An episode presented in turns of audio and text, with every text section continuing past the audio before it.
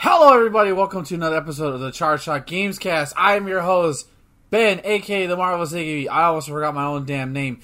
Joining me is our very own Adam. His name is not Adam though, it's Zero Score Justin. That was a wild ride, I was kind of confused. I prefer to be called Samus's bird dad, thank you. Oh, okay. The person who's actually, no, don't go with that. And joining us today is not Tyler, but rather Cyborg Tyler. You can't tell because the cosmetic surgery was really well. Cyborg Tyler, welcome. Yeah, it was really hard to find cosmetics to hide all of the chrome. Yes. Just gotta say that. Again, you won't be able to see it on the audio version, but there might be a metallic sheen in there somewhere. I assume this is another Cinemashot thing? Yes, if you want to get that reference, listen to the latest episode of Cinemashot, which will not be out of time. This happened, but it will be out afterwards. The Reign of the Superman. Why am I calling Tyler Cyborg Tyler? Well, there you go. Go listen to that show. All right. We are the Charge Shot Games Cast from ChargeShot.com. We are a weekly video game podcast dedicated to games we've been playing and the news we've been reading. And this week, we've all been playing fucking Metroid Dread after 20-plus years of... 19. 19. Whatever. 20-plus sounds better than 19. Leave me alone. At least 20-plus since the first since a console Metroid happened, so I'm right in that sense. Sure. No disrespect to Fusion. What about Prime 3? That was 2007.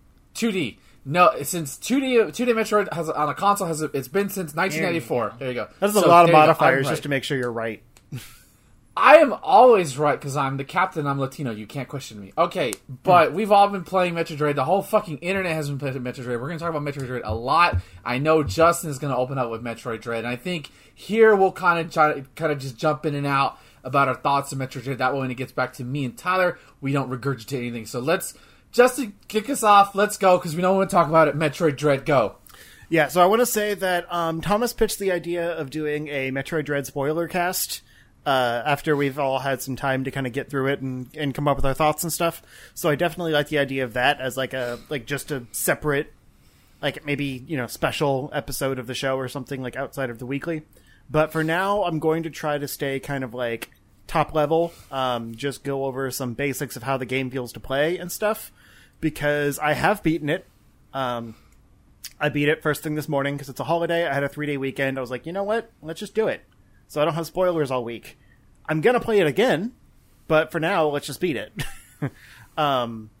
So I don't want to, get too spoiler or anything, but I will say the game is amazing. It just feels really good to play. It took a little getting used to at first because Samus is fast. Oh, yeah. Even end game when I was trying to go back and clear out a bunch of the items and stuff. I tried to go for 100%. Didn't work out. I got very close, but there were a few that I'm just no. This the puzzle required to get this item is just bullshit. So no, I'm not doing it.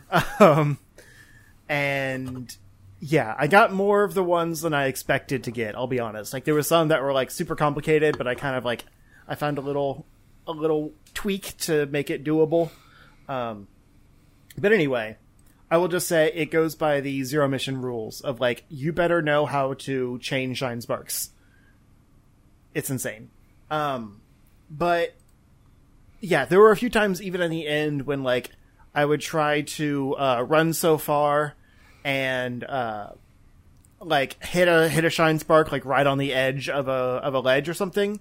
And I'd, fall off the side and, grip the ledge and hop back up. Or, I would try to go from, a slide to a morph ball, and, the slide would pop me back up, and I wouldn't go straight into morph ball. And, kind of little things where, some of the controls are automated in a way that, her movement is fluid. But if you're not trying to do the thing, it can be really annoying when, it doesn't, register what you're actually trying to do. And a lot of that is with, dropping down from a ledge and trying to grip. Because it kind of, it auto-registers, dropping or going to morph ball or whatever. And some of those can be, so quick that it's hard to... Point is, she moves very quickly. And you can do a lot of things. Like I forgot about the new dash counter for a lot of the game because like it's a great move, but I just never thought to hit that button. That's because you like to hit things from afar. It's true, I do. I'm not a melee person, and especially like as Samus. Like the only ones I really did that with were the ones that charge at you, and you have to melee counter them away. Right. And even then, a lot of times I just tank the damage because who cares? But yeah, like this is the most fluid, like full moveset that Samus has ever had, especially early on. When like already you can slide, you can dash counter, you have missiles, you have your regular shot. Like there's some great mobility there in the very beginning, and there's a really good like steady stream of new items and stuff.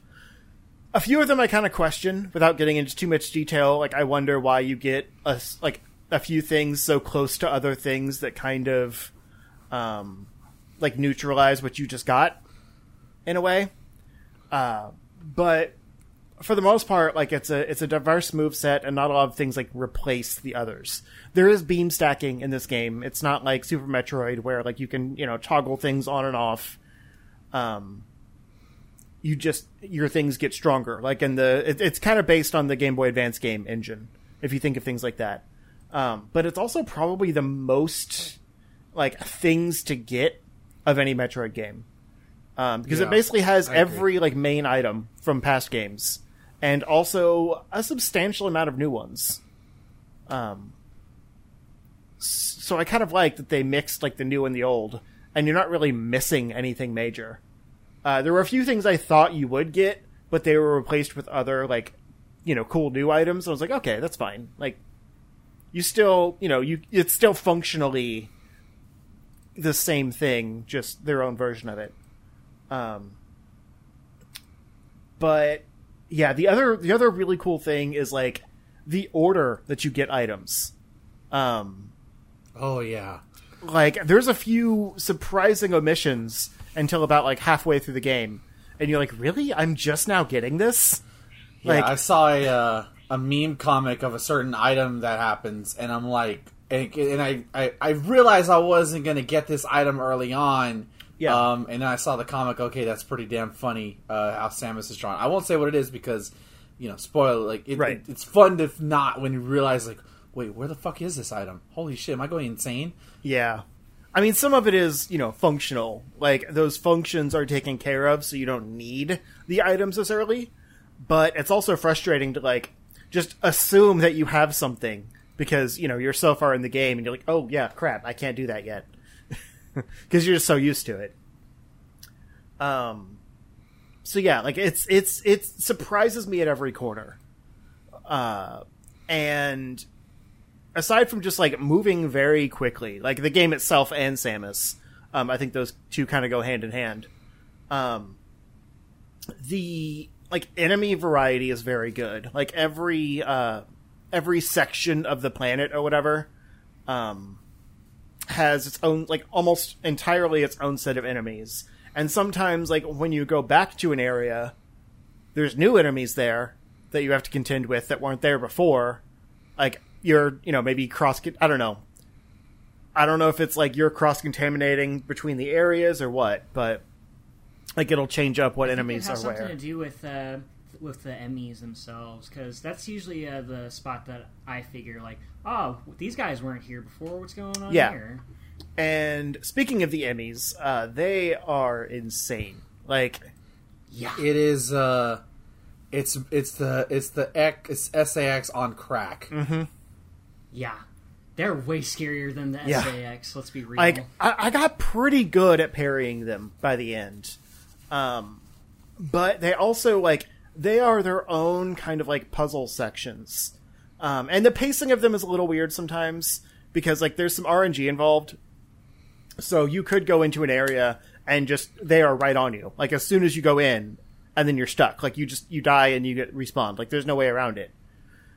Other times, they don't find you for the entire time, and you just kind of go around unmolested. But it's that idea of, like, they could be fucking anywhere. Because you'll hear, you'll hear that fucking noise, and then it's like, oh shit, I gotta get out of here. And especially, like, as you get stronger, they get new abilities. So you're contending with, like, harder to beat Emmy. And they also find ways to neutralize some of your abilities, just, like, with the kind of the battlefields that you're on. Like, you know, you might have a ton more abilities, but then they, like, kind of stick you in a series of claustrophobic hallways where you can't use any of those abilities. And so you're still, like, on a frantic, like, you know, chase sequence where you feel like the beginning of the game again. And that kind of stuff is really cool because they still feel like a legitimate threat, like, even at the end. And they also give you some of the best abilities. But I like that they are a nearly constant threat through the game.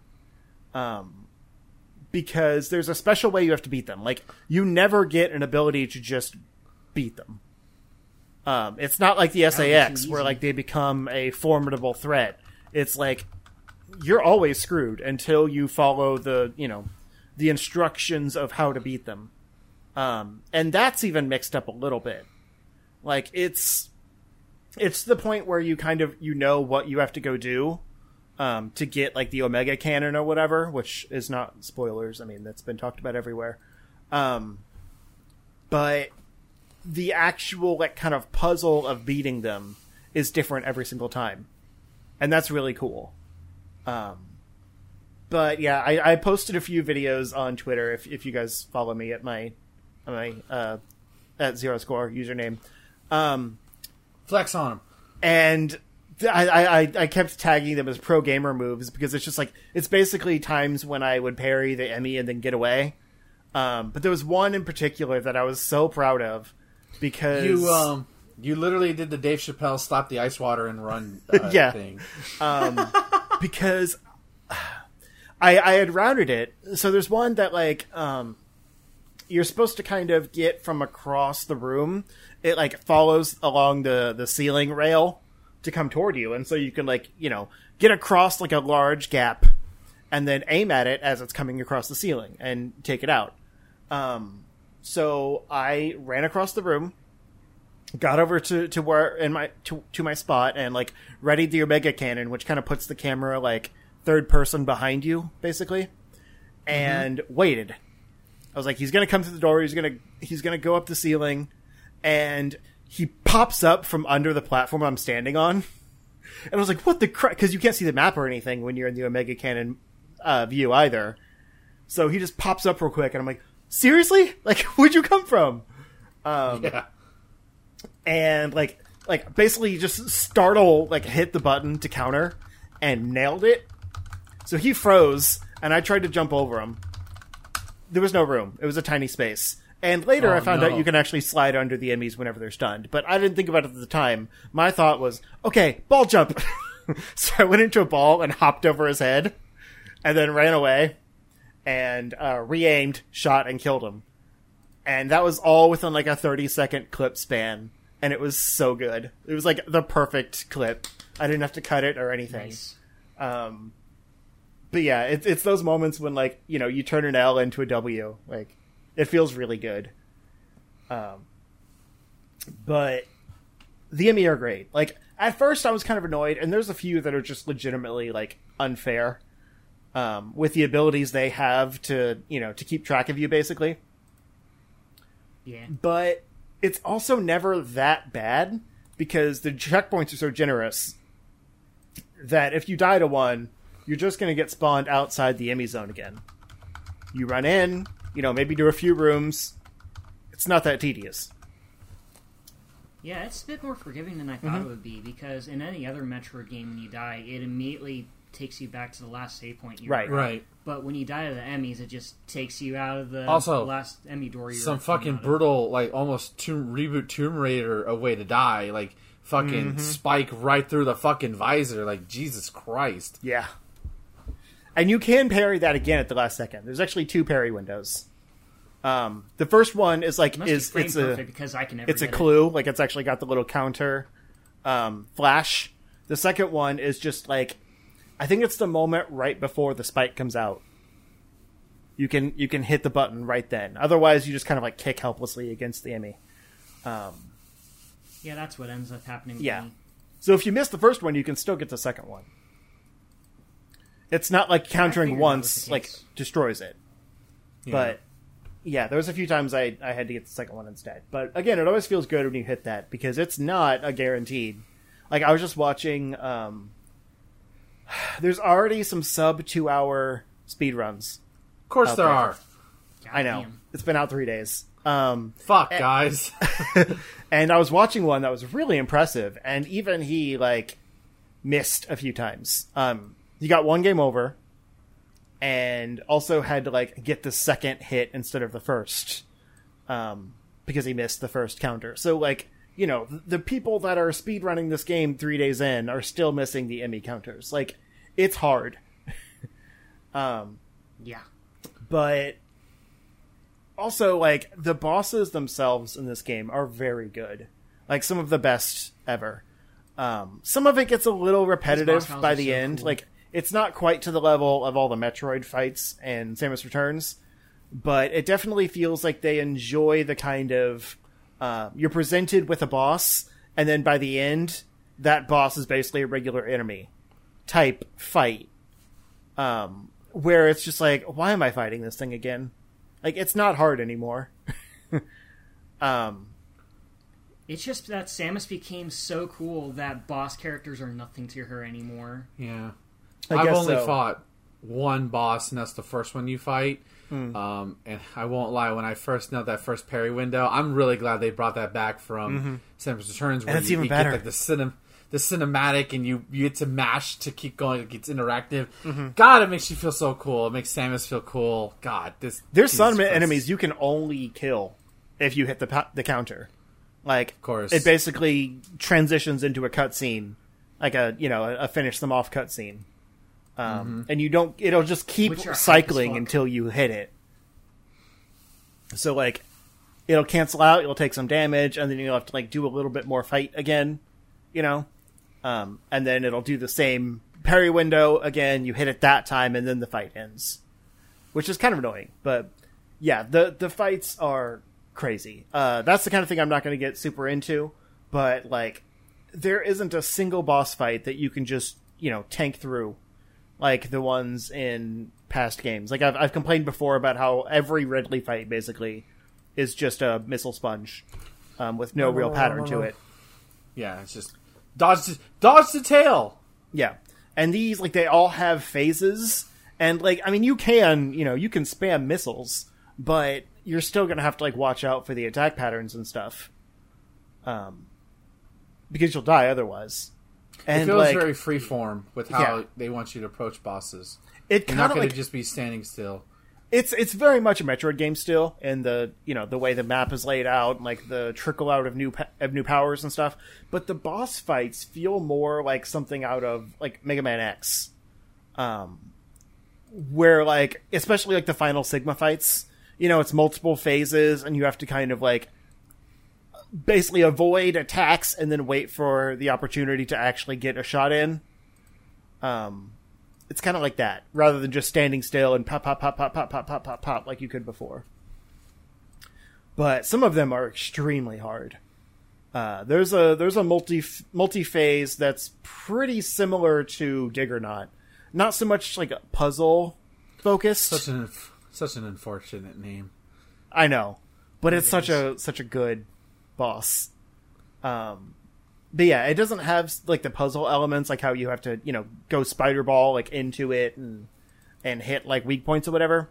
But it is a multi-phase thing where like you will get wrecked if you're not paying attention to the patterns, because it has like screen wipe attacks with, you know, one window to avoid. And the final fight is it's not the hardest thing in the world. Like, it's not a cutscene fight like, you know, Mother Brain and Super Metroid. But it's also, like, it's not the hardest fight in the game. But you have to pay attention. Because it moves extremely quickly. And, like, you can't really tell if you're actually doing damage or anything. Honestly, I wasn't sure I was until it went into the next phase. And I'm like, okay, we're good. We're good. But it's like, it's technically like a 4-phase fight with like, you know, some cinematic and stuff thrown in between the phases. And everyone has like unique attack patterns that you have to pay attention to. So it was like every single time I would get to the next, I would get the phase figured out, get to the next phase, and then die on that one, and then have to start over again. So like I said, it really reminded me of Sigma, where it's like you have to memorize each phase in order. So that, like, the first one might not be hard, so you have all of your life for the next phase, and then you figure that one out. And then you know, die again. You can cheese through the first and second phases, but the third phase you have to figure out. Yeah, they're very good. And that's most of what I'm going to say without getting into spoilers or anything. One of my favorite things is just like the environments. Like, the game is beautiful. It's a Switch game. Like, some of the textures are not up to snuff, but I was playing it on a 70-inch 4K TV all weekend, and like, it blew my mind still. Just because like, it's a strong art style that like, you don't care that some of it's kind of blurry or like, you know, muddy textures, because it's very confident in how it looks. And like, the way you have to interact with your surroundings sometimes, and like, change the world around you, like, in ways where if you come back to that room, that change stays, is really cool. And there's some things like certain block types you take out once and they stay gone. You don't have to, like, you know, hit the block every single time you go into the room.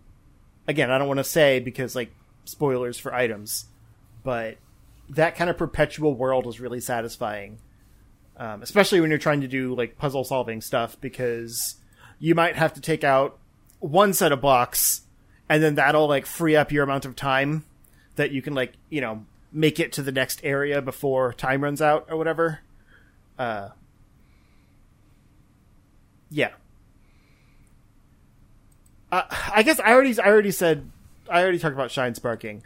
The speed boost has some very tricky puzzles. I'll just say that. It does. It is a like I literally just got it myself, and I was a bit stumped at first. You don't use it a lot for actual progression, but like, all of the hardest collectibles are speed boost puzzles, and some of those are just insane.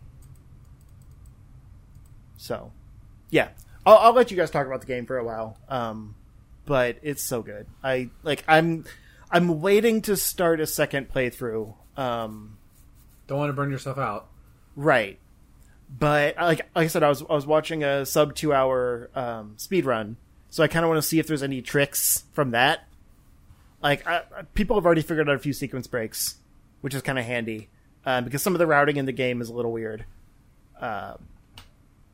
It's classic Metroid, where you, like, go to a different area, get one item, and then come back. But it'd be nice to find, like, better routing to, you know, cut down some of that stuff. Yeah, for sure. But it was kind of funny, because it was, like, there was an upgrade I got early. It wasn't an actual power, but it was like a, you know, consumable type thing. And I didn't have the actual item yet. So like, it basically said that I picked up a question mark. Yeah, I've literally got one right before we started. Yeah.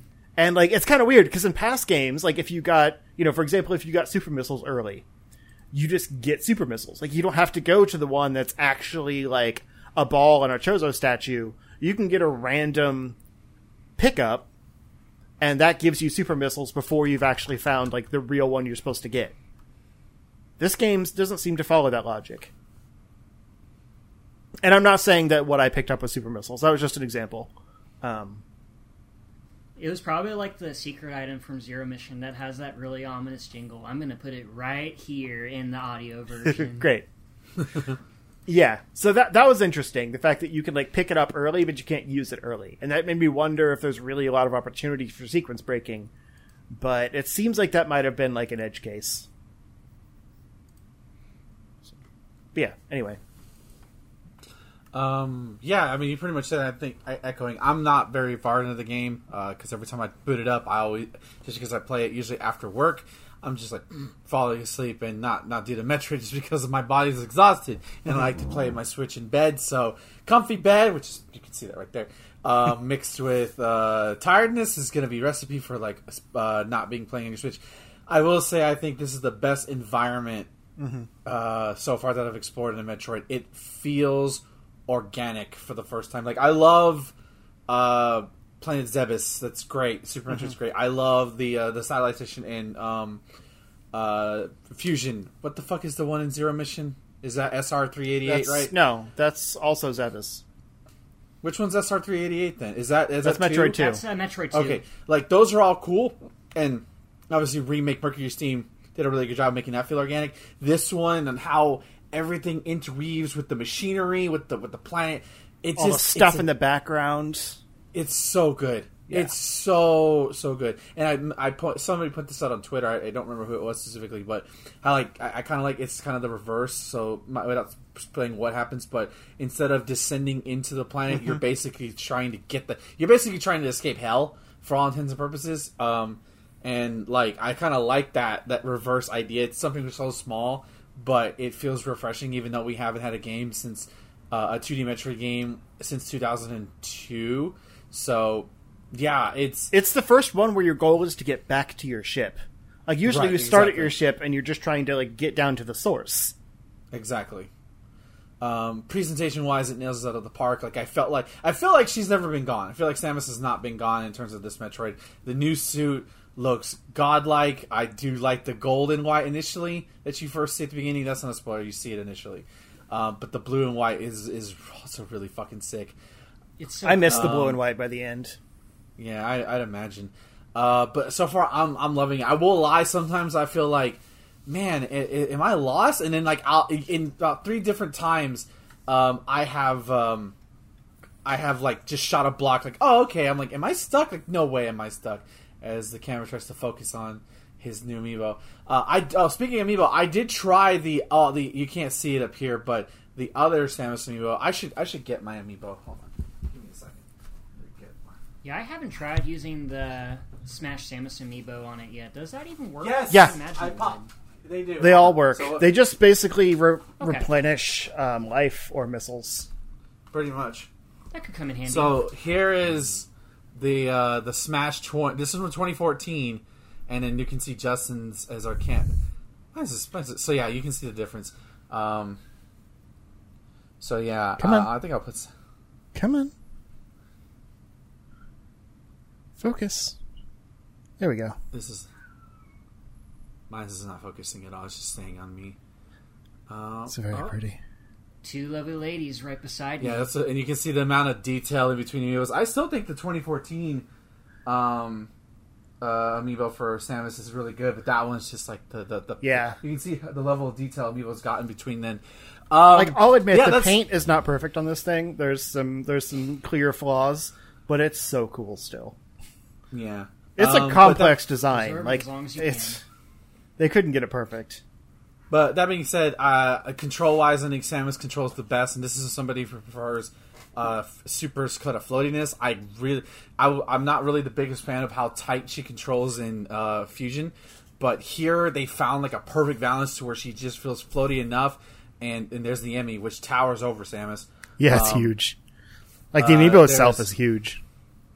There's I just really like how Samus controls. Like they found the perfect balance between floatiness and tightness. I really wish I could still wall jump up one wall, but whatever, you can't do that. You can only do it in Super. It's fine. It's that kills a lot of like sequence breaking concepts. I want to see how people get around that. Yeah, that'll be interesting. The interesting part, but like I said, I'm not probably going to beat this by next week. I'm literally taking my time with it, maybe playing an hour, 2 hours a day. I want to just enjoy this, and then as future playthroughs come, then try to beat it as fast as I can. But I'm not upset that anybody beat this over 3 days. I'm just not going to beat it in 3 days. There's other shit I want to play, and I want to like take my time as I go through this. So I've also been playing on handheld mode and. I played a little bit on TV. It's fine. It could be that my TV's older, but I found it the best when I was looking at it in handheld mode. It's so good. Yeah. Tyler, you have anything to say about Metroid Dread before we pass it back to Justin for his other games? Only that, aside from you guys, I'm not really the biggest Metroid fan. I think I'm pretty passive on the series, but given my short time playing through this game, this is probably one of the coolest Metroid-type games that I played in a long time. Like, Samus controls beautifully, like you said. The environments are cool. The bosses are interesting. All the power-ups that you get are really neat. I've been finding lots of really cool shit just messing around. Like, I tried doing bomb jumps earlier today, and I'm happy to find that that still works. They're really good, too. I mean, like, it's not super hard to do. Yeah, I just got to find the ribbon for it is all. But, yeah, this will probably be, like, the first actual Metroid game that I actually beat. Like, I start Metroid games, and then I get stuck, and I just put them down for whatever reason. But I'm pretty confident that this game is cool enough that I'll be able to finish it on my first try. Like, I'm enjoying it that much, man. Yeah, it's great. It's like it's literally doing what a good sequel should do, and it's taking everything from the past, the remakes, the original games, and then making it into basically, this is the old, so far, and I think it's safe to say, based on what people have beaten the game, this is the ultimate 2D Metroid experience. And my final time with, like, 95% items was, like, 11 and a half hours. So, I mean, it's fairly substantial for a Metroid game. Yeah. And granted, you know, that's first run. Like I said, someone's done it under 2 hours now, but, like, that's speedrunning. Like, 2 hours in Super Metroid is not a speedrun. No. Yeah, it's pretty much a casual run. Shit, my Super Metroid runs are like 3 hours, maybe 4 if I'm not trying. So, I mean, yeah, I can do it in less than 2 hours. Yeah, I can't, but whatever. All right, anything else you've been playing, Justin, or have you been focusing solely on Metroid Dread? Mostly Metroid. I played a little bit of Vita stuff. Actually, I brought my Vita home. Here it is. It's very pretty. Nice. It's not going to focus, but there we go. Ooh, yeah, it's all aqua and nice. It's so round. But I haven't played too much. I got a few more games on here over the weekend. That's why I brought it home. I wanted to finish up the collection of things I was wanting to get. But I just kind of, like, tried out a few different things. Like, I finally checked out Shantae Half-Genie Hero. Because wasn't that one you had recommended me? Was that the one, or was it a different Shantae? Shantae's not on Vita. Yeah, it is. Is it? Yeah. I have it right here. It must be an emulator, because I don't remember any Vita ports for Shantae. Maybe it's Hero. It's the only one. Oh, that's it. Okay, I guess. Yeah, and the dying. That's weird. Yeah. I'll say I'm not a, like, it's not really hooking me. Probably was a... Yeah, Half-Genie Hero, the best one is Pirate's Curse. Okay, that's the one. Yeah, that's what I was going to say. Half-Genie Hero is... That was the first one I played after Pirate's Curse, and it was kind of like a not reboot, but like a restarting of the series, where like, okay, we did the... in Pirate's Curse, she didn't have her magical power. She used like pirate weapons to get around and shit. And that was really fun. But the second one... Half-Genie Hero just isn't as well constructed, especially when you play Pirate's Curse. It just there's a lot of backtracking. There's like a lot of weird enemy placement. A lot of like there's a lot of interesting ideas, but none of them feel like they're fully cooked all the way through. It just visually just looks pretty because of the art style. It feels like a very basic platformer. Yeah, pretty much. You're not wrong. Yeah, and then I started the Jak trilogy collection.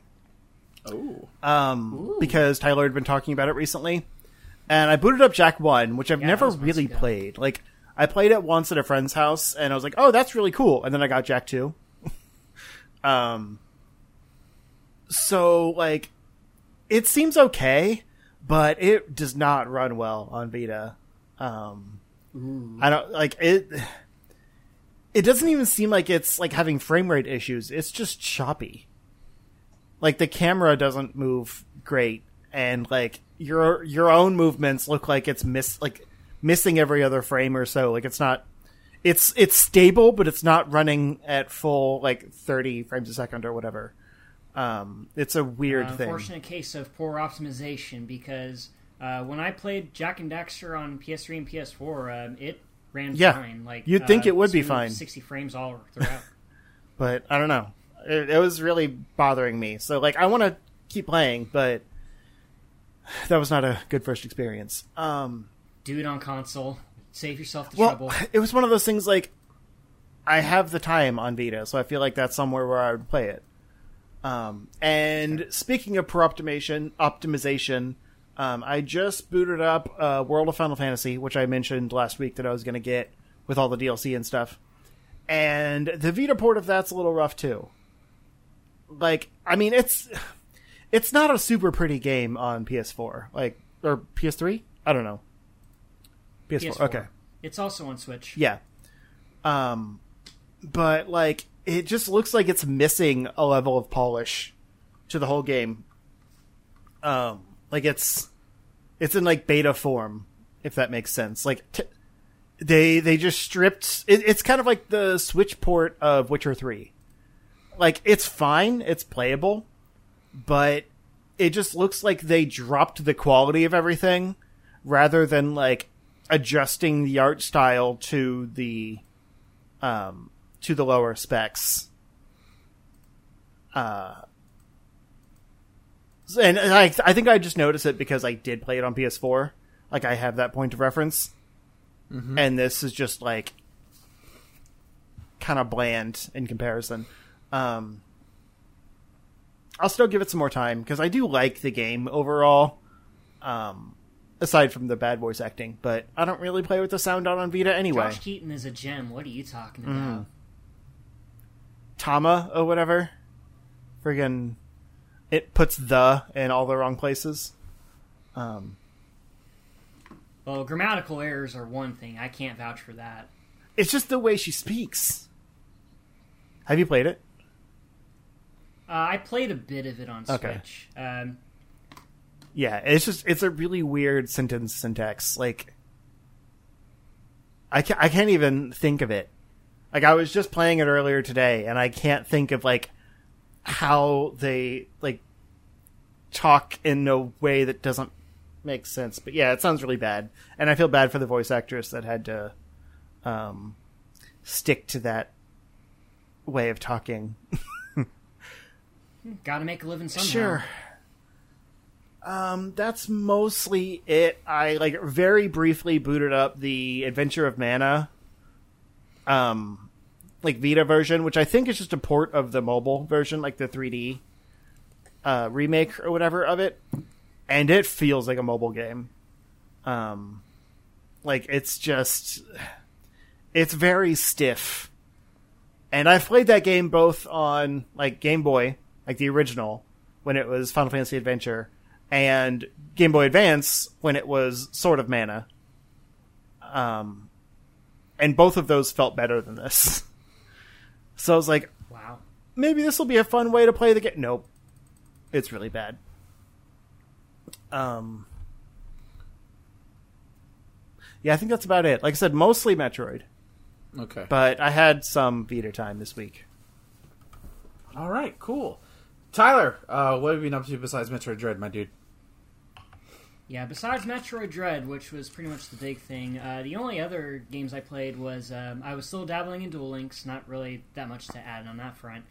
I also dabbled a bit in the newly released Nickelodeon All-Star Brawl. Oh, yeah. I will say this. When I first booted it up, it was kind of jarring. But it was only because I was going in the mindset of, this is probably going to be like Smash Brothers, right? You know, just like the same, like how you knock people out in the same way, how you have like special and normal attacks and stuff. And just... how you go around the stage and all that, whatever. But it controls vastly different. And once you get out of the mindset of this is a Smash clone, you actually start having fun with it. Like, there's a button where if you hold down ZL, because I'm playing this on the Switch, it gives you the option to have your character facing in one direction, and you just walk backwards and always face that one direction. That's wild. Which would be... It's pretty godly, and if you play as Ryu or Terry in one-on-one in Smash Brothers, that's pretty much what that's like, except you have to hold down a button. And for specific characters, CatDog in particular, it could be really good, because he's a character that faces two directions and has a special move where you can switch between them. And it's pretty nutty if you know how the mobility works. Also, you can do like a fucking melee wave dash, and I've been spamming that relentlessly after I found that out, so it's pretty cool to do that consistently. How does production value feel? Like, the fact that there's no voice acting or anything just bothers me. Yeah, there's no voice acting. The actual sound effects are a bit low and sometimes lacking in some areas, which is unfortunate because some of the harder hits lose impact when you don't have proper sound effects. But in terms of graphical fidelity, some characters definitely look better than others. Uh-oh. Like, Ren and Stimpy is probably the best example of a character that does not look great. Like, it feels like that they were added in at the very last minute, because if you look at them in the face, they look like that their budget... Oof, they look rough. Like, especially in Ren's case, where, oh my god, he does not look good at all. Whereas if you compare it to, like, let's say, for the sake of example, Powder Toast Man, who comes from the exact same series as they do, looks infinitely cooler. And in case you were wondering... one of my mains in this game is definitely Powder Toast Man. Of course it is. Because he is the best. And I also got some jollies of Reptar, who is also really good in this game. He's pretty much Bowser if they actually went with the Godzilla cereal mascot that he represented in Rugrats proper. But yeah... the game's pretty fun so far. I'm enjoying it a little after that initial rocky start, because that's the biggest hurdle you have to get over, like how differently it controls compared to Smash. Just get out of the mindset that it's a Smash game. You'll have more fun that way. Trust me. I was already on that camp once. Don't want to jump on that boat again. But so is it more similar to PlayStation All-Stars Battle Royale or Shrek's Super Slam? I only played PlayStation All-Stars once, and I never played Shrek Super Slam. Like, probably the closest comparison that I can really draw it to is, the Ninja Turtles brawler from 2007. I forget what it's called, but there was a Smash clone featuring Ninja Turtles characters that came out at around the same time, TMNT 2007 came out. Yeah, I'd say it's pretty close to that one, but I think this edges it out since it learns from the mistakes of what Smash was going through in terms of its competitive scene. But yeah, I'm enjoying the game so far. If you guys pick it up, I'd be happy to. You guys I'm not. No, I'm waiting to see if they add crossplay. I doubt it. Doubt it, man. Unless this game does gangbusters, we gets the Power Rangers treatment where it just goes skyrocket. I doubt it, but we'll have to wait and see on that. Yeah, I'm willing to give it the benefit of the doubt, though. I do like all of the Nicktoons representation. They do have some good references here and there. Like, probably the funniest is Patrick with his downstrong slamming the phone down. Where he says, "No, this is Patrick," and his Lose quote where he just has the fucking plank in his head with a hammer. That's great. It's so funny. That's great. All right, I don't know, we'll see. I wanted to like this game, but the more I saw of it, I'm like, yeah, I'll stick with Smash. I understand Smash has a lot of problems of its own, but I'll probably get this one when it gets DLC or it gets the voice acting. I think the sound effects are really, really bother me. When I see people playing it. It's just, it's fun, but I don't blame you. It's fun, but it's imagine playing Street Fighter 2 without Hadouken. Imagine that. It's just weird. Doesn't It so, is. Anything else, Tyler? That's pretty much it. All right. So, I've been pretty fucking busy, but I only really have two games to talk about since we talked about Metroid Dread. I beat Flynn, Son of Crimson, last Thursday. Really fun game, in all honesty. Just the right amount of length, just the right amount of challenge. Very fun story. I kind of wish it was a little bit longer, but I'm kind of glad it didn't overstay its welcome. It was just nice to play a good action platformer again, with some fun combat stuff, some really challenging boss fights, like where it came down to old school pattern recognition. And once you got that pattern recognition down, the boss is pretty much yours. God, I really hope this gets like a sequel or something, because this is a lot of fun. There are alternate paths in some stages, but I think the only reason to do them is to get like extra treasure that you can give to this monster in this town, and you get more red things to upgrade your stuff. So pretty much it's just maxing out your abilities, so there's nothing story related. Once I realized that, I just ended up fighting the boss directly. Again, seriously, I know, like, some people are kind of tired about, like, oh, indie darlings, and I'm not calling this an indie darling, I'm just calling it, like, you want a fun game that it's not going to take up too much of your time, it's not exploitative, but kind of just ticks all the right boxes, but feel good to play, has a nice, pleasant art style, good music. You get a giant dog to ride on in certain stages. Like, it's just fun, and then you get to be able to switch between three weapons, between a sword, a big-ass axe, and then some claws.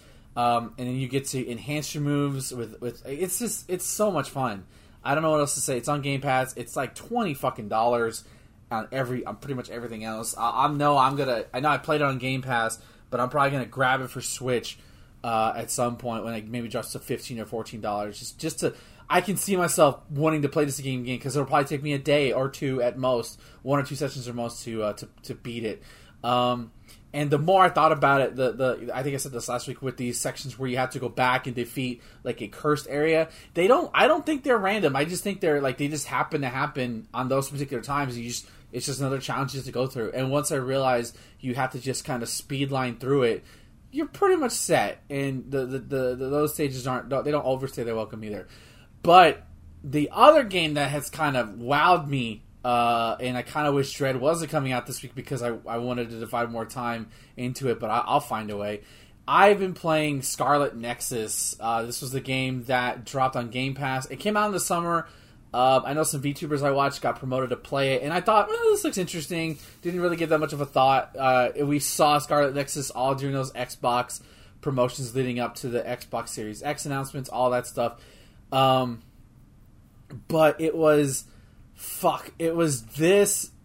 It's anime as hell. Basically, you play as either the male character, whose name I forget, or the female character, who's Kasane, who I play as, and you're pretty much like this. You're like, for all intents and purposes, I call them mutants, who are people who are born with these supernatural powers, and they are required to join this special fighting force dedicated to fighting others, which are basically like these weird, like monster things. And you're basically a fighting task force, Power Rangers, whatever you want to call it. It's Japanese Sentai at the end of the day, whatever genre of that. Tokusatsu. There you go. I think.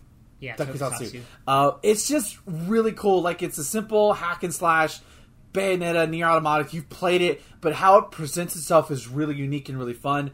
So Kasane, she uses knives, and she'll the gimmick is like every character has a superpower, has like a unique like psionic ability. So your main character has basically telekinesis, so you can basically with the left trigger just fling shit at enemies, and you have like a bar of how many times you can do it.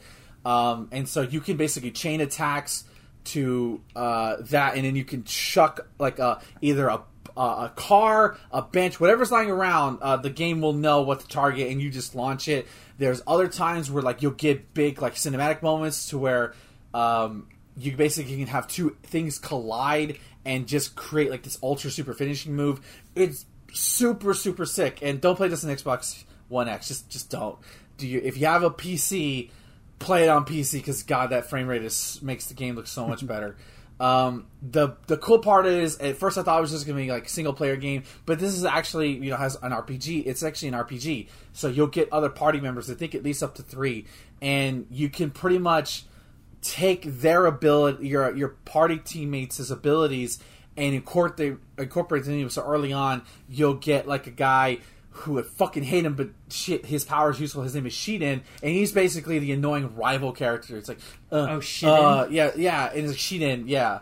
And he's just, you gotta like, be Sheden me. Calls him Sheden. Yeah, like, well, I just want him to shut the fuck up, really, because he's just like, I'm the best. He's that kind of character, that fucking trope. Yeah, it's like, I can't believe I have to do this, and does that over and over again.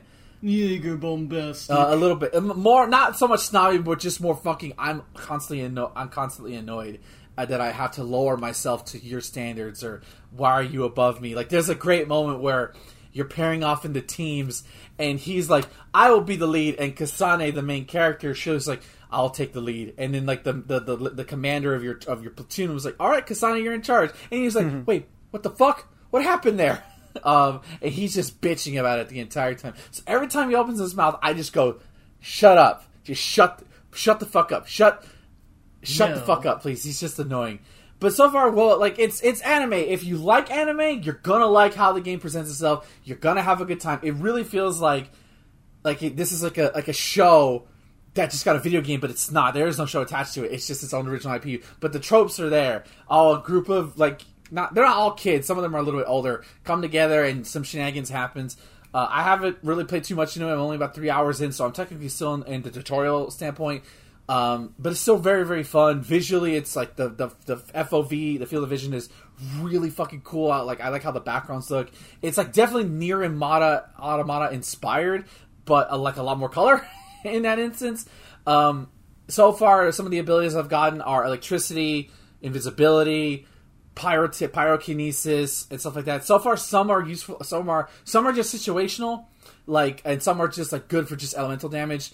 So like some enemies will appear oiled, so if you have a fire user on you, you can basically with the RB and whatever. Hey, look, it's Hakan from Street Fighter 4. Pretty much, with RB, or say if the enemy has is a water based enemy, if you press RB and the corresponding button, you can then use their power to like enhance your power.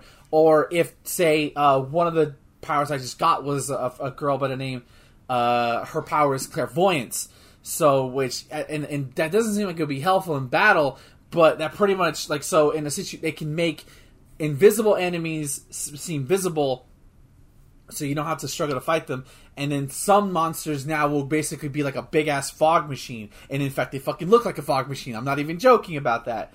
You can basically clear the fog with her clairvoyance. So some powers definitely are situational. I mean, you can say all of them are situational, but at least like with electrical damage, fire damage, that you can apply that shit to anything. You know, you can do stun damage and all that shit.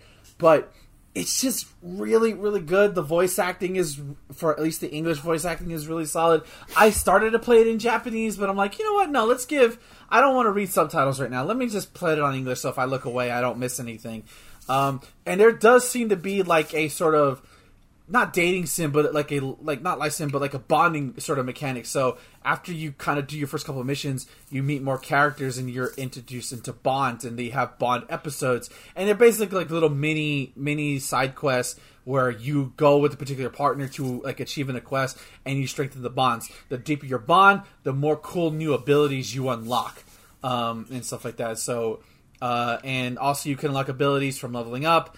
You have a thing called, I think it's called the brainstem. So it literally looks like brainstems. And the more you level up, you can attach to it. What I love instantly is like you can upgrade to a double jump, like right off the bat, just like bam. So that's what I did. Or you know, it's like I said, a lot of this stuff you've seen before. But what I admire about it is how it's presented, and to me, that's what's the most important. And how unique is it based on that? And for me, it sells itself and on itself. I really want to see where this goes, because right now, like again, very anime TV show where like the very beginning is very much okay. We're settling in. We're getting to know each other. I'm waiting for that mid-season episode where shit just goes bad, and then all of a sudden the fucking real plot is revealed. That's what I'm waiting for this game. But again, I'm only 3 hours in. I'm pretty sure this is a beefy game. So I'll be definitely playing more of this. I'm really laughs in Persona. Yeah, I'm really excited. I'm really glad this is on Gamecast, because I wanted to try it out when it came out, just couldn't at the time. So I'm glad it's on Game Pass so I can play it, and I'm glad I can play it on my PC because it runs so great. Oh, last thing, after I think you're several missions in, you unlock it has a Final Fantasy mechanic, 7 remake mechanic, where you can break an enemy's guard. And after, and you do that by basically chucking pirate, telekinesis shit at them. So after you break that guard, you can do a move called Brain Crush, and it's basically a big ass super move. Mind Crush. You said that. I was gonna say that. Once I heard Brain Crush, but every time since then, I always sucking said Mind Crush every time. It's great. It's fucking amazing. Seriously, if you're looking for an anime to play in that's not an established IP, play this one. Play Scarlet Nexus. It's fan fucking tastic. It again, not original in terms of its combat system, stuff like that, but it's original in its idea and its presentation. And that's pretty much all I've been playing this week. So Justin, are we gonna go to commercial break or not? Yeah. Hold on. Let me put this boy down. You gotta put the cat down. Why are you so wet? Right. Uh-oh, that's not good. I think he just slobbered. He was too comfy. Okay. Alright. Anyway. Alright guys, we're gonna go to commercial break real quick, and when we come back we'll be talking about the news.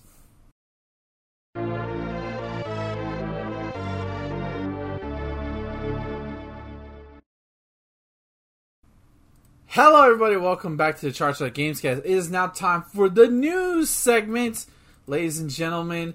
And let's kick it off with some fucking trash talk, apparently, allegedly. Obviously, some idiots out there made it a stink that the final Smash DLC was being revealed at the same day that All-Star Brawl was released. Ergo, meaning that even fucking Sakurai even knows what All-Star Brawl is, and Smash fans need to get over themselves. But, speaking of Smash fans need to get over themselves... Nickelodeon All-Star Brawl devs roast Smash Ultimate and Nintendo for not listening to fans. The developer for Nickelodeon's All-Star Brawl threw some shade at Nintendo and Super Smash Bros. Ultimate for not listening to fans during an interview with Melee Pro Juan Hungrybox. I'm not going to pronounce his last name because I don't want to fuck it up. You know who Hungrybox is if you're a Smash fan. You've heard that name. Nickelodeon All-Star Brawl has impressed many in the Smash community for taking the game seriously, despite being a cartoony clone of Nintendo's flagship fighting game franchise. Wave dashing, strong online netcode, mechanics that require technical skills. Many Smash fans have been looking forward to the game's release. Now on the eve of Smash's Ultimate Final DLC reveal and Nickelodeon All-Star Brawl's release, the developer put Nintendo on blast while speaking with Hungrybox. There's a video clip if you want to watch it, but the quote is... We are listening very carefully to what people are saying about the game, developer Marcus Villalobos said in response to a question about future updates. We have the perspective of both developer and the gamer because we play a lot of Smash games in the past and we know how it feels like to not be listened by the developer. Okay. Nintendo has been notorious for not responding to fan feedback or working with the Smash community on the game. True. Just releasing balance patches without much reason or addressing concerns some have with the title. So, from a Smash fan perspective, Villalobos explained how the team plans to do the opposite of Nintendo, saying, we are going to look very closely into what people think about balancing the game and adjusting. We will always appreciate the devs listen, said Hungrybox, strung back, piling on the Nintendo attacks. Okay, so a lot to take in right there. Number one, I guarantee you, they fucking have to answer to Nickelodeon for any fucking final things that they want to make. So, I don't like seeing this, but I can't wait till this quote blows up in their face when there's a change they want to implement it, and they get the no from Nickelodeon because either Nickelodeon's not going to give them the budget or they don't get the approval because that's what it comes down to. If Sakurai has the decision to make, Nintendo has the final say. I'm like, no. So, plus that community is already so toxic. Why do you feel the need to fan those flames? Because it's the same fucking community. They want to migrate over and bring that toxicity over there. It's like, I don't understand, the reason your fucking game exists is because of Smash. Right.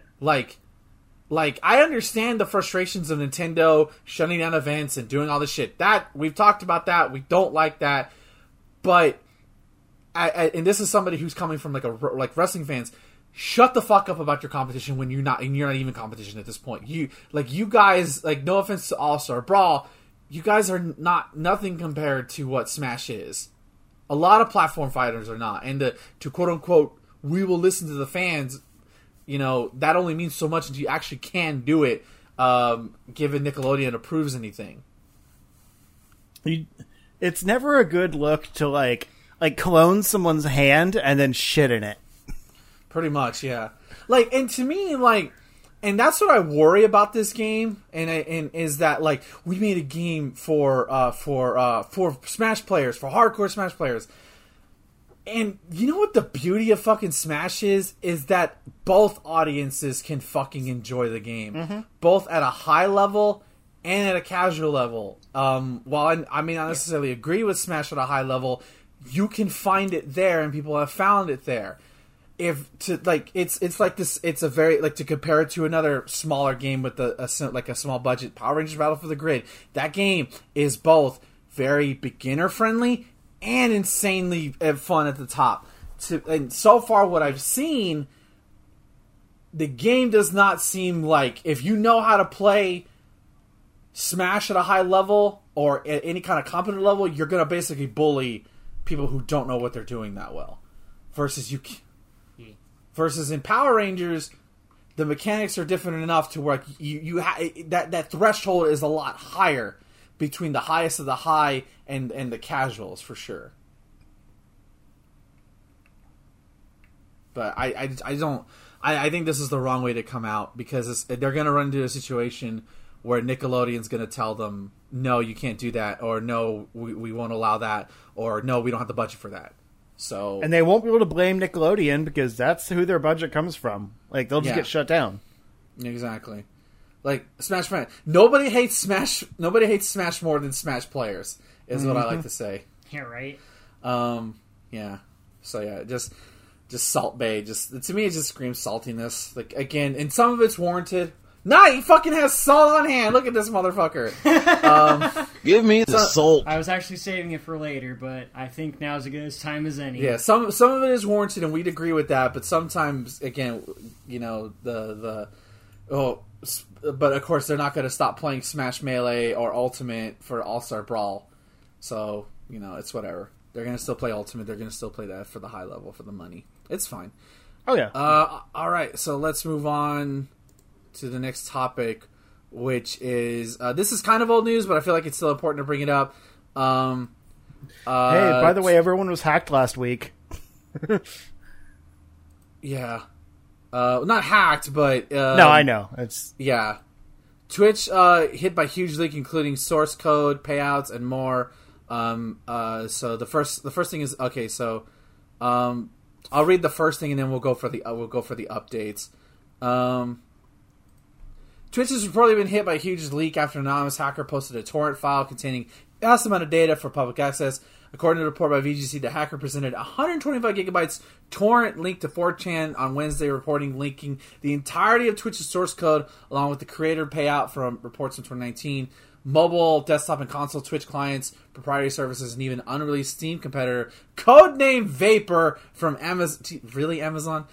I didn't know about that part. Jesus Christ. Some have already started digging into the torrent to discover what other data points are currently on public display, with one person claiming that encrypted passwords have also been compromised in the leak. I think that was debunked, that passwords were that's not one of the updates. Yeah, okay. So any data breach account holders, pretty much. Among the sensitive information, the big thing about this, though, before we get to the updates, is the fact that, like, top streamers make money! What? I can't believe I've given them money. They're rich. I can't believe it. I gave them money. I mean, I donated the money? Are you kidding me? Real talk, I was surprised that Critical Mode made $9 million over the course of a year. That kind of like, whoa, that's a lot of fucking money. Over the course of 2 years. Yeah, 2 years. But also, that's not a lot of money for an entire company. No, but that's just not counting like the stuff they get from cons. Partnerships, right. That's just Twitch payouts. Shit, I could fucking use $9 million in 2 years. That would be great. True. I mean, they have a lot of overhead. But yeah, that's only the payouts. That's not other deals and stuff they have. So they made more money than that. You're right. Exactly. But like, to me, like, there was this dumb outrage of like, you know, streamers getting a lot. I'm like, where the fuck do you guys think the money was going? Right. I don't understand. This is their job. Yeah, and I think what you should be mad about is the disparity level between the 0.1% and, like, the people like me, Justin, and, like, a whole bunch probably above us, too, in the middle between who are, like, who can probably make a decent living at this, but aren't because of the payout discrepancy. So, yeah, you know, that's the bigger issue, not necessarily the fact that they got money. Like, go for that. Is that the money they actually earned or the amount of donations they received? Because, well, like, I mean, you know, Twitch takes half on, like, subs and stuff. Well, if it's donations, they get everything. So I think this is from subs. So assuming that's half and not half. Like, so what's, well, like, that'd be like close to $17 million then. Yeah, because add all that up and Twitch made a lot of money too. Like, exactly. Yeah. That's the insane part, is they take half of most things that you pay to streamers. Exactly. It's garbage. I'm only burning my half. Nice Joker reference. In addition, this is kind of a side note. Twitch also decided, like, I don't know if they're going to do this or not for sure, but they experimented with this idea to basically pay boosting channels, where you could pay to boost a stream. But let's be real, that's only going to work for like the top 0.1%, where they can pay to boost their stream, and it won't work for guys like us guys right here. The people that need guys, the boost. Yeah, the little guys. Yeah. Watch out! I'm going to be the next face of Twitch. Fuck you, Ninja. Anyways. Well, because those people, like, they're using the money that other people have donated to them to boost themselves to make more money. Like, you have to have the money in the first place to be able to pay to boost yourself. So exactly. It's not... It's paying Twitch to pay Twitch. Pretty much, yeah. It's an Ouroboros. Mm-hmm. You gotta spend money to make money. Here's the update. Twitch has provided further responses to its recent hack, revealing that it's reset all stream keys, but saying there's no indication that full credit card numbers and login credentials were exposed. On the Twitch blog, a spokesperson announced that out of an abundance of caution, we have reset all stream keys. Stream keys are, and of course, you know what a stream key is.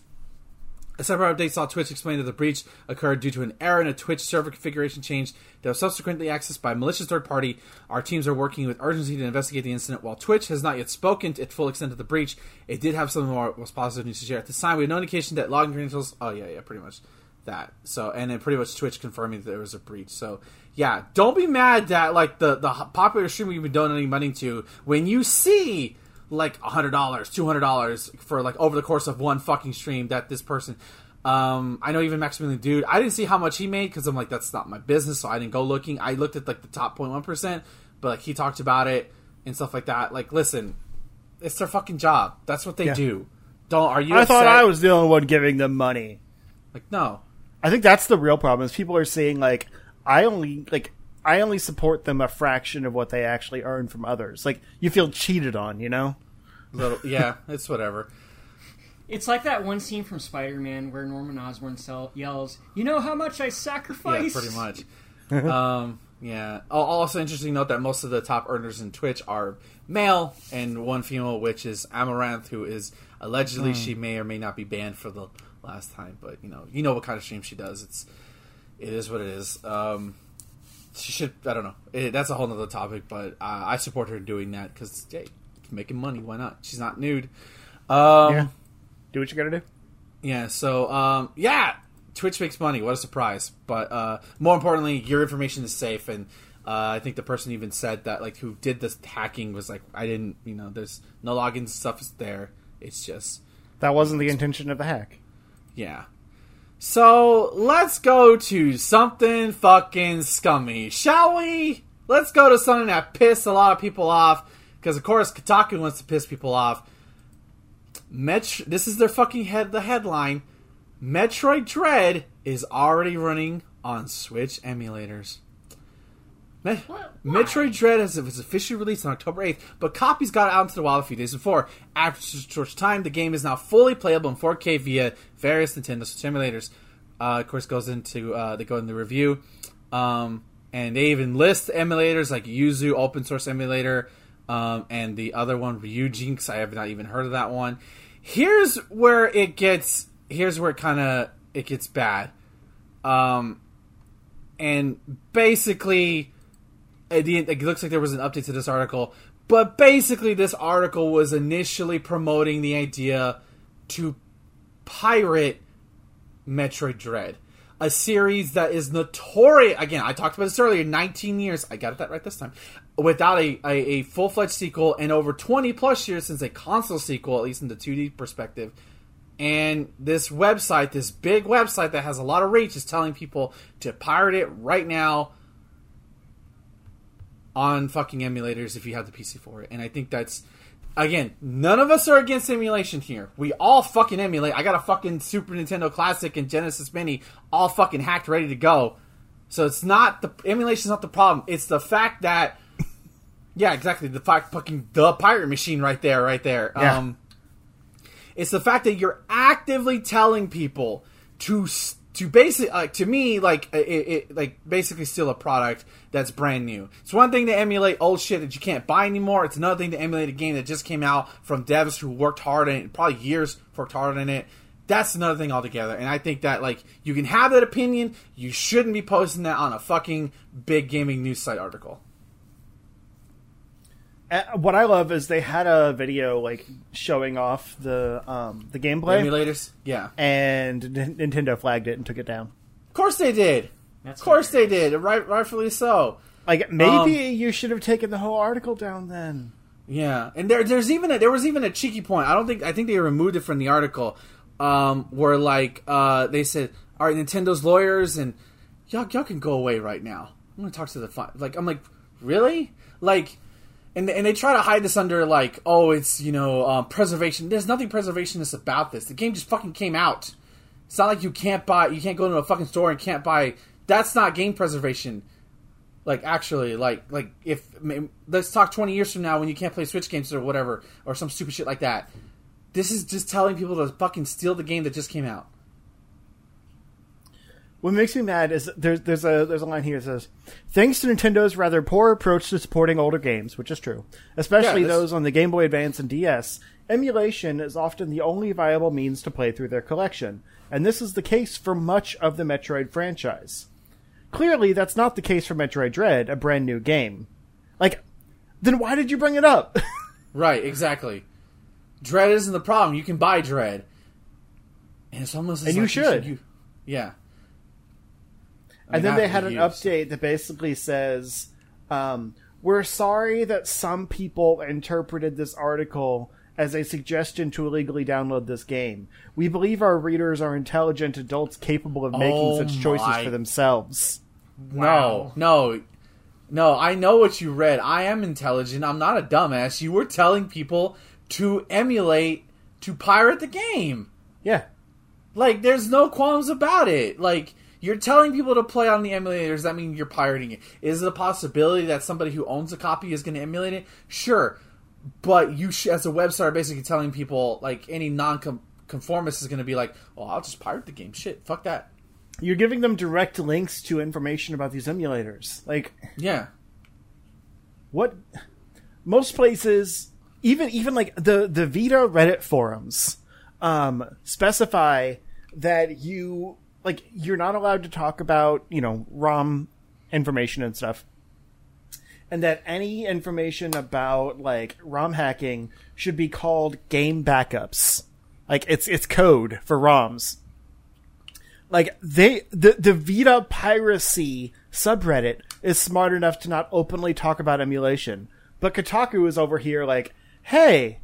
You can emulate this new Metroid game that we've been waiting 19 years for without buying it on Switch. Go ahead. It'll be great. Breaking the first rule of Fight Club right there. Yep, there goes the cat. Oh, you almost threw it on Callie. Did I? Yeah, she's like fine. Right there.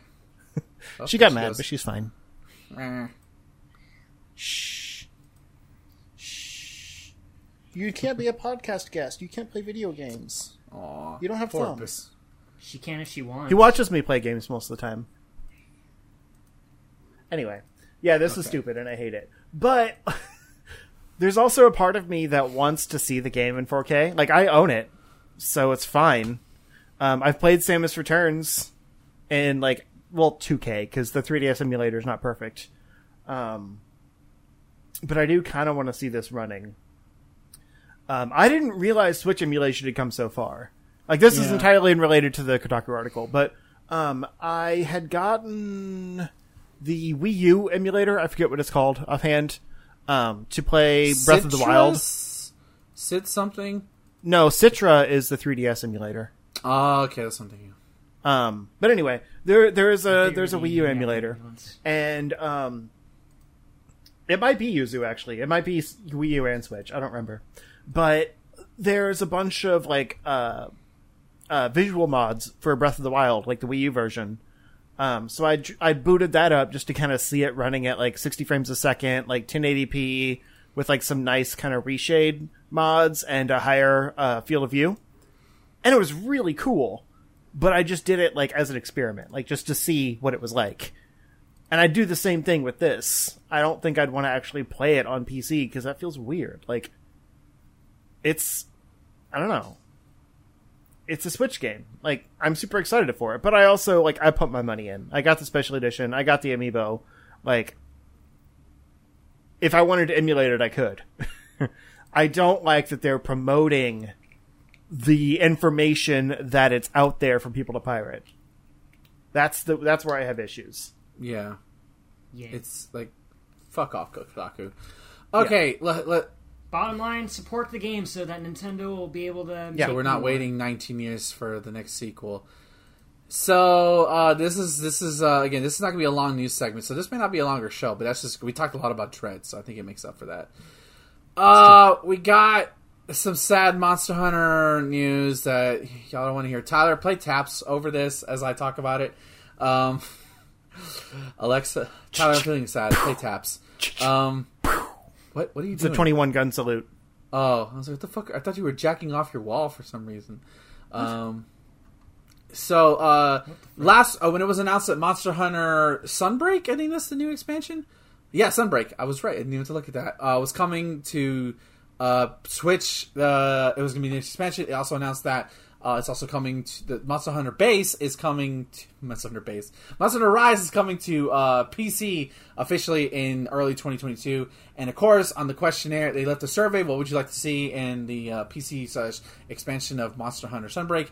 And a lot of it, including Thomas and I, we pretty much put in the idea of cross-save, cross-play of between it. And here's the tweet from the Monster Hunter Twitter account. We heard your request for cross-save/cross-play for Monster Hunter Rise and Sunbreak, but unfortunately, after looking into it throughout the development process, we found we were unable to implement at the time. As always, we appreciate your continued feedback and support. So pretty much confirming, no, at minimum, I wouldn't even have minded no cross-play, right? I could deal with that. No cross-save. And I think, like, that's... Rip. Because I've been stated how I think Monster Hunter is great. I love it on Switch, but fuck, I would love to play a PC version of it. But the reason why I don't want to do it is because you have to fucking start over. And that's a lot of fucking work. That's a lot of time. And I didn't mind putting in the time into this Monster Hunter because it was my first one. It was discovery. It was new things. This time around, it's not a new game. It's the same game I beat less than a year ago. To do it all over again, I would happily double dip for Monster Hunter Rise on PC if it means I could transfer my save data. I don't have to communicate. I don't have to play on Switch while Thomas plays on PC. It doesn't have to be that. I would just love to be able to kick my information over. Fucking Hades does it. The fucking Witcher 3 does it. There's, I think, a couple other indie games do it. So maybe they actually looked into it and just something broke or it just doesn't work initially right now. But it's just depressing because I really wanted to play Monster Hunter on PC. And now I won't because I don't want to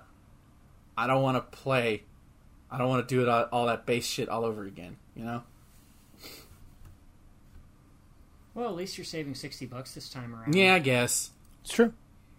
See the positive side. I guess. I mean, like, I just really wanted to be able to, like, have this, like, I don't mind playing Monster Hunter on my TV, but I would love to play Monster Hunter on my new PC, this brand new sexy monitor I got 2 months ago, or a month ago. I don't know. Time fucking has been crawling ever since June for me. No Monster Hunter crossplay. Damn it. So here's the final bit of news, and you thought we forgot about it, didn't you? You cheeky motherfuckers! You thought we forgot. Ben definitely forgot about it. I did not forget. Don't start. Okay, so we got our fucking Smash Direct, and the final character has been revealed. The final character. This is a great trailer. The final character for Super Smash Bros. Ultimate is Sora from Kingdom Hearts. The impossible... The Mad Lads actually did it. The impossible has fucking happened. I was watching Maximilian Dudes, this like stream of it, because I just looked up on Twitter. I didn't want to fucking wait, so I saw who it was immediately, so I didn't care. I was devastated that my girl didn't make it in, but maybe the next one. Anyways... She's got a whole bunch of representation in the game already, dude. There was no chance. But Max initially thought it was going to be Dark Souls because, like, the rekindling the flame. It looks like my friend said that too. Yeah, like it's a whole thing. So he was like adamant. Oh my god, is it Dark Souls? Because that would have been a wild pick. But no. Yeah, and they fucking show a Mickey Mouse keychain, which that probably costs like $250,000 or something. That costs more than all of Sora's inclusion. That and his dumb banana shoes. So yeah, Sora, like the character that including I said would never happen, is in Kingdom fucking Hearts. I mean, is in Smash Brothers. Sora from Kingdom Hearts is in Smash Brothers. The ultimate crossover character is in the ultimate crossover. Yeah, I can't believe it. That's a lot of Square reps. That's 4. As the I think it's besides Nintendo, it's the most reps for a third party. Yeah, like they went from getting no music with Cloud to having 4 reps across 2 sets of DLC. Their 3 biggest series are in there with Final Fantasy, Dragon Quest, and Kingdom Hearts. Mm-hmm. In another reality, this would have been Chrono, but whatever, we can't have that. Isn't there a Mii Fighter? No, I don't think there's a Mii Fighter Chrono. Well, you can make a Mii Fighter look like Chrono. There's not an official one. They probably had to get sign off from Akira Toriyama to get that like signed off and everything. So, they did for Dragon Quest. They had to for Dragon Quest shit. How do you guys feel? There was also a Doom guy. Yeah, Doom costume, guy. So that was cool. But no music. Like he's like the only special. Yeah, that's disappointing. Like, come on! I don't like. They played like his a piece of music from Doom Eternal, but he doesn't get like Sans got music, Cuphead got music, but Doom guy, doesn't get it, and I don't understand. But we can finally fulfill all of the Doom guy and Isabelle memes. The fucking Doom Twitter account did that shit. I know it was great. Congratulations, awesome. Doom guy, Doomslayer got into Smash. That's and it actually looks really cool. For a Mii Fighter. Yeah. They did the specialized Mii Fighters justice this time. It feels like they're actual fighters. But apparently, according to Sakurai, we just linked the trailer, but there's like a whole presentation of it. Apparently, according to that Smash poll that they did, oh god, it feels so long ago now, like in 2015. Jesus Christ. Yeah, it was like 2014. Yeah, something like that. It was basically around the time of DLC for the last Smash game. Yeah, that Sora was the #1 voted in character for all across the world. Like that's who. Like not fucking fuck you, Goku. Finally, it's over. No more hearing Goku's in Smash. I don't have to fucking hear that shit anymore. And it's taken. No it's taken since that poll for them to get him in the game. Yeah, that must have been legal hell trying to convince both Square and Disney to get this character. What's funny is like across his stage and everything, like he has no references to like any Disney things except for the Mickey Mouse keychain on his Keyblade. And like the stage backgrounds, like they have Organization 13 members on them, but no Donald or Goofy or anything. The music tracks are all like just kind of general Kingdom Hearts stuff. They're like Sakurai said something like, I didn't want her to put anything that's world-specific. He couldn't. Yeah. Fucking anything from, like, Little Mermaid or, fuck, I think of another. Do you want the Atlantica theme? I mean, like... No, it is. Real talk, I would have loved to be able to beat your ass in Smash Brothers with Under the Sea playing. That would have been great! You can still do it, just, you know, activate your echo and... Yeah, exactly. Now I'm gonna have under the sea stuck in my head. So yeah, how do you guys feel about the fine? Like, this is it. There's no more DLC coming. I kind of hope that he said, "Oh wait, he was gonna pull a fucking Columbo, just one more thing." But no, this is it. There's until we get another Smash game, which nothing can top this fucking roster, man. It's over. I don't know that we need another Smash game. Just do a Mario Kart Deluxe thing and make this. Like, the That's Kingdom Hearts... They have to probably renegotiate all the fucking licenses again. That's the other issue. Right. Yeah. But yeah, in terms of, like, a final character, I think there's no other perfect choice, I think. Like, Sora represents pretty much one of the biggest crossover games ever. Like, it's true. Kingdom Hearts is just one of those games that should have been doomed to fail with its premise alone. But the fact that it did so well and, pun pretty much intended, captured the hearts of so many people.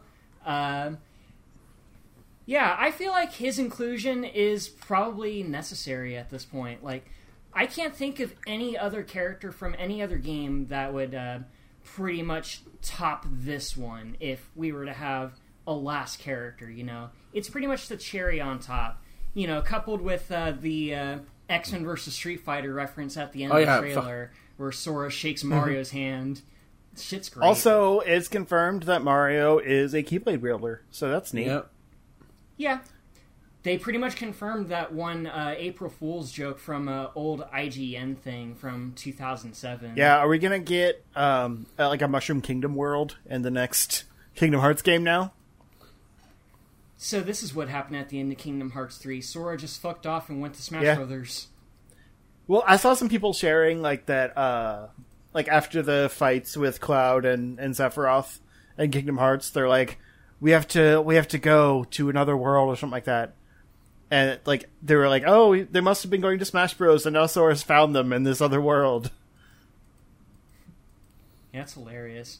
Or it's probably like the end of Dream Drop Distance, where instead of going to mess around with the Dream Eaters, he just goes fight Mega Man. It was pretty hype, though, like, in the reveal, like, you know, presentation, when they had Sora versus Sephiroth, and they said something like, this is probably the most, like, accurate, like, you know, recreation scene that we've ever done, like, across this whole game. Yay. Like, I really do like the mechanic that they included for stamina battles, where if Sora lands the final hit, it does, like, the slow motion thing where you land the final hit in Kingdom Hearts 2. That shit's cool. I love it. Yes. Also, I'm a really big fan of all the alternate costumes. Most of them are pretty much the alternate forms from Kingdom Hearts 2, which is kind of lame. There's the Kingdom Hearts 1 outfit, the one from 2, the one from Dream Drop Distance, the one from 3, and probably the coolest one, the one from Timeless River, where he's literally a 1920s cartoon. Yeah. It's cool. I think I might just play with that costume exclusively. I'm not a Kingdom Hearts player, but I won't, like, I think this is, I feel like this is the one pick where either people were like, yay! Or like, okay. I mean, I did not care who the final character was, really, but, like, they did a really good job with him. Yeah. Yes. Congratulations, Kingdom Hearts fans. The dream came true. The Dream Drop Distance. And for all those that, for all those who were expecting anyone else, here's to all my people that wanted Goku Smash. That's what the salt was for. Yes, it is. Well, so let's go over the body count real quick. So with all the Hop Smash hopefuls who were supposed to be and never didn't get in there. R.I.P. Dante. R.I.P. Travis Touchdown. R.I.P. Chun-Li. They're in the game. They're new fighters. R.I.P. Doom Guy. We'll talk about official fighters. R.I.P. Phoenix Wright. There was a great comic. R.I.P. Gino. Chun-Li. Yeah, I already said Chun-Li. There was a great comic where Phoenix Wright is the lawyer for Sora to get into Kingdom Hearts, but Phoenix lost the trial. And Miles, like, screaming at Phoenix, like, Phoenix, if you would have lost the trial or something like that, it's like, you would have gotten a smash. And he's like, Maya, I think that was for the best. And it's him in his head, and he's just getting basically fucked up by the Smash characters. And he's like, yeah, I don't want to be there. So Phoenix is not a violent guy. So let him be. But no Phoenix Wright, no Shantae, no Shovel Knight, no... Who's Shovel Knight was an assist trophy. He wasn't going to happen. True. Yeah. That's still huge. Trying to think of who else... No Waluigi. Yeah, rest in peace, Waluigi Dream. The Purple Dream has died. I joked that Waluigi should be a guest character in the Nicktoons game. Because he's basically like Nintendo's like a cartoon character. No, it should be Robbie Rotten. Yeah. So yeah, that's the roster over close to 90 characters. Marvel vs. Capcom 2 was the greatest fighting game roster of all time, but I think a long time ago Smash took it. But I think Thora. Yeah. Thora makes it number one. Sora makes it number one. Sorry, I had a speech impediment come out of nowhere. Just by sheer inclusion. Yeah. Like, you will never see this amount of properties combined again. Like, in an official capacity. There was stats at the end of the presentation.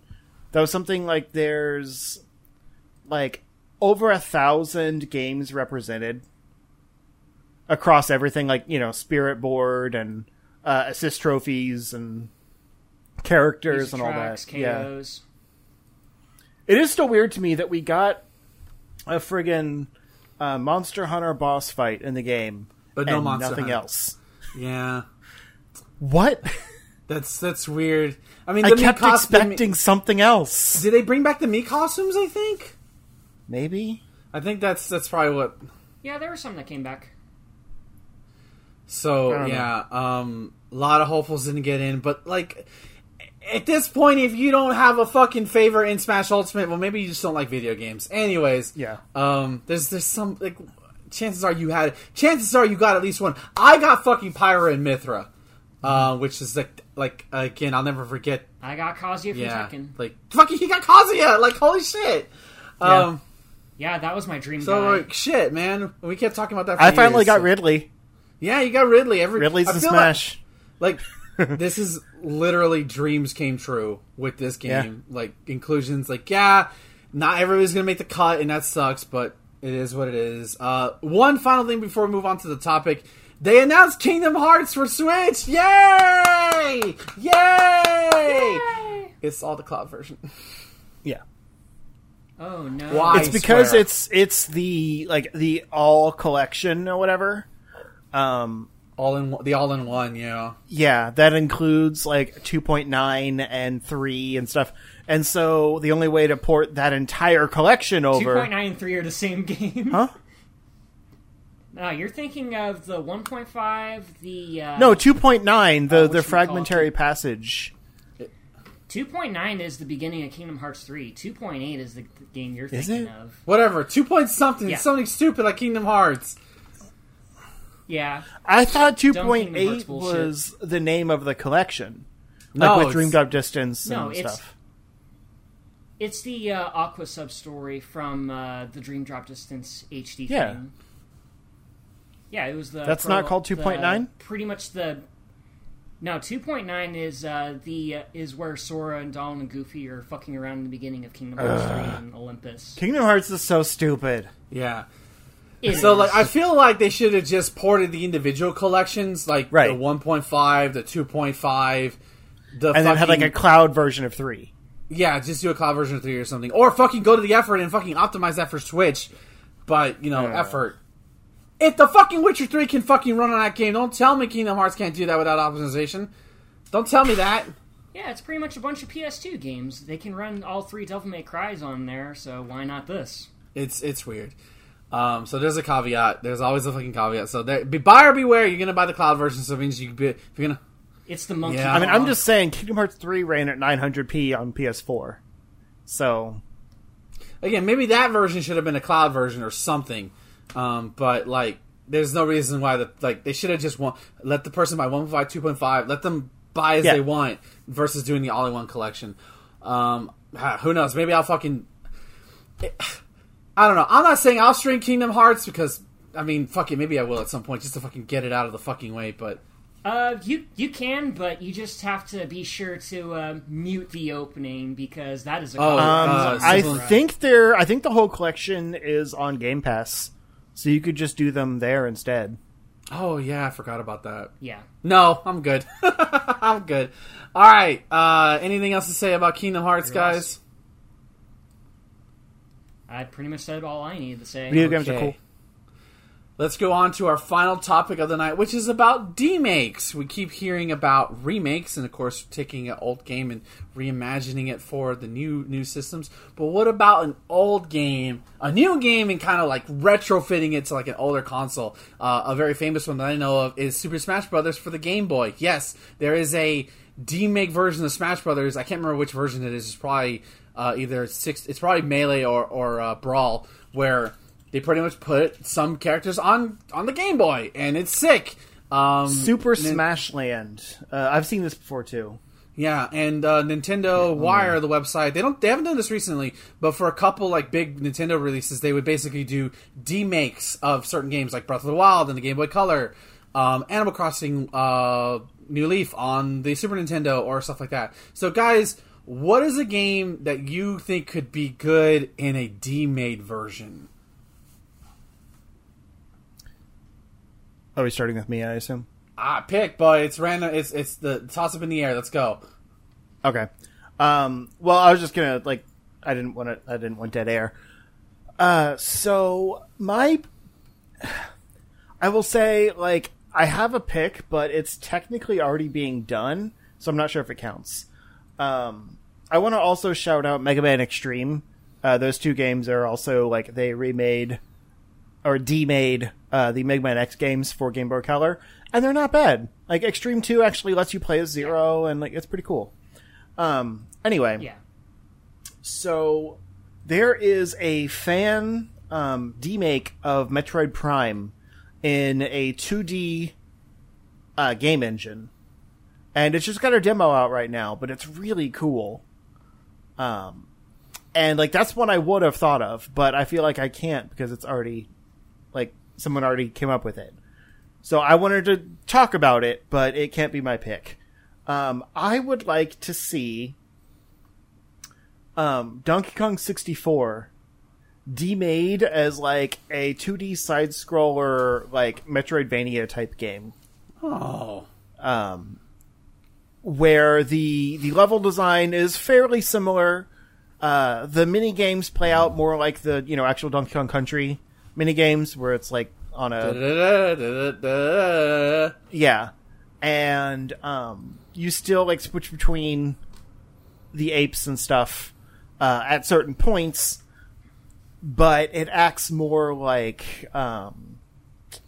gate barrier or progress barriers rather than needing a specific one to use their powers and traverse over a large land. And I feel like that game's a little, a pun also intended, chunky. And nice. I think it could be interesting to have a map that you follow with the characters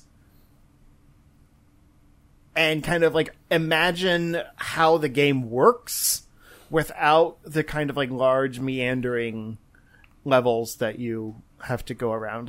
There wouldn't be so much reliance on following banana trails, for example, where you have to backtrack a bunch because there's a random coin at the end of a path that you have to pick up with a different monkey, even though they don't have anything else down that way. So what you're saying is you want Donkey Kong 64... but tiny. Yes. That's what I'm saying. Okay, that's not a bad one. Tyler, your turn. My answer is a little similar to Justin's, but different franchise altogether. I kind of want to see Uncharted as a 2D platformer, maybe as a Metroidvania, kind of. That reminds me of the Assassin's Creed games that were on DS, for example, with there's kind of the same Assassin's Creed gameplay, but in a side scroller view.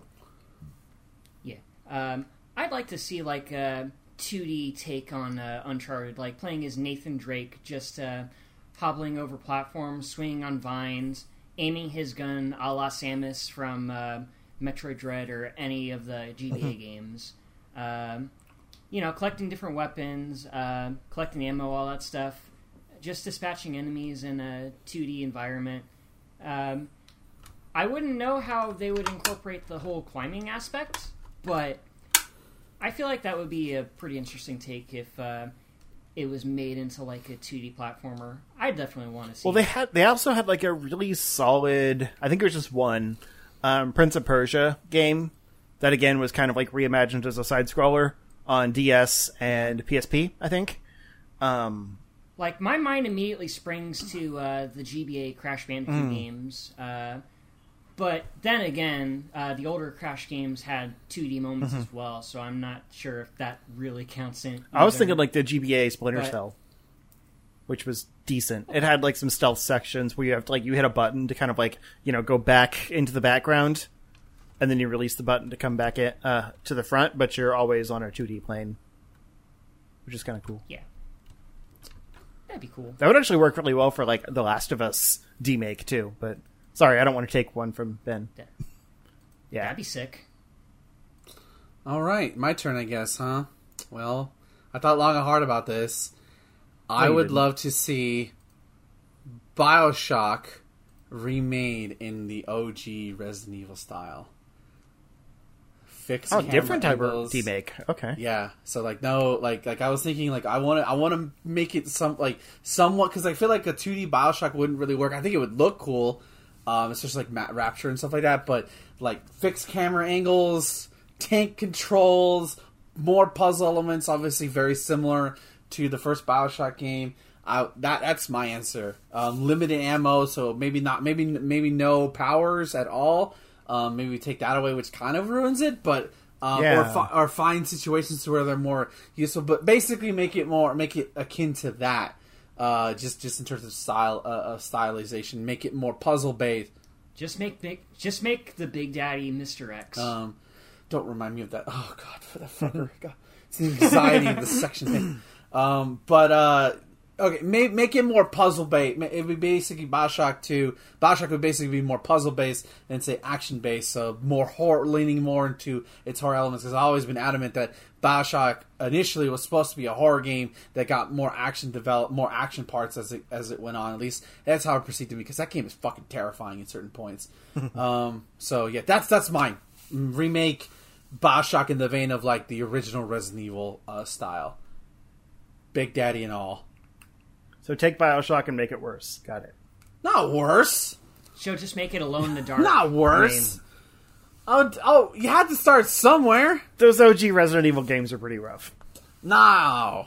It's just because we've been spoiled by modern ingenuity. What a mention. Yeah, give it shitty voice acting. There you go. That's how you know it's a classic.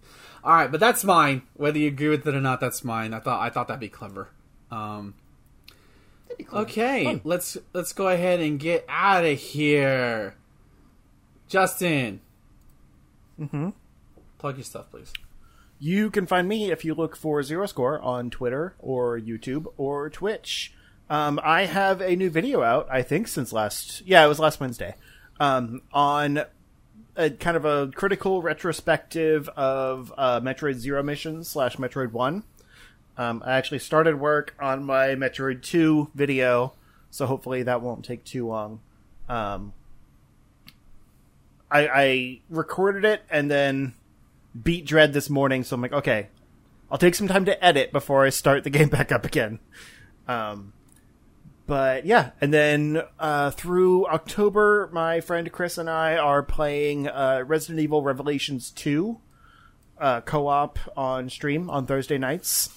And it's really fun. I forgot to talk about it during like the games we've been playing, but it's a really cool game, and I'm glad we got it to work over the Steam remote play together thing. So yeah, check that out this month. Tyler, you can follow me on Twitter at @HeyIt'sThatTy. Check the pinned tweet to take you to my YouTube channel, home of Tyler's Shoes Reviews, where I review old ass fighting games for your pleasure. I am currently in the midst of making my next video. I apologize for not putting out any content in the past few months. I've kind of been like in an emotional rut with like work and confidence issues, I guess.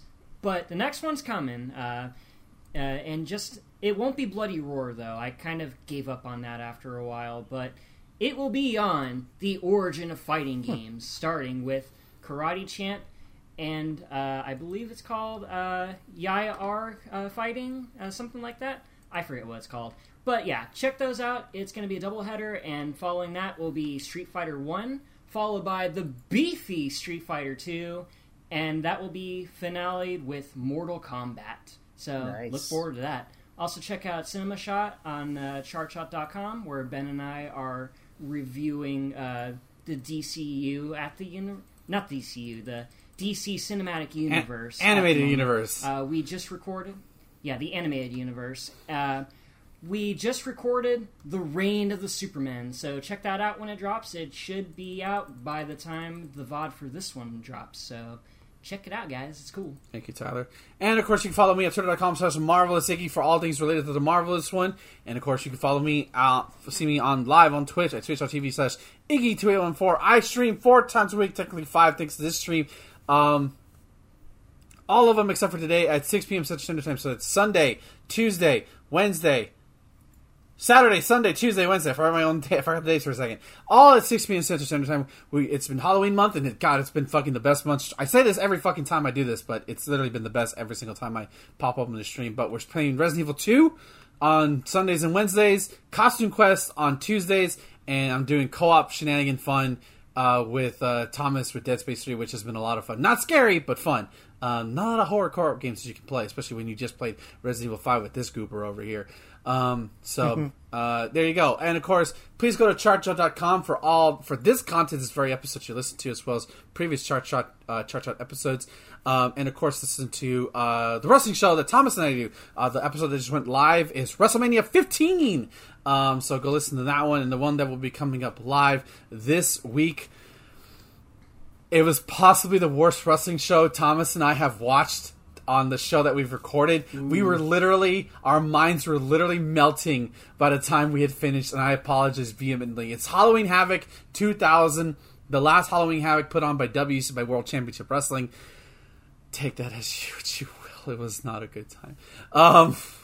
We were both gassed. We were both, to make a wrestling reference, we were both Lex Luger by the time, by midway through the whole fucking show. The highlight of the fucking show was the first match. It all went down there, but that'll go live this weekend. But thank you all for listening, everybody. We'll be back next week for some more Charge Shot shenanigans. Until next time, guys, stay charged. Have a good night, everybody. Don't stay salty, though. Give me the salt.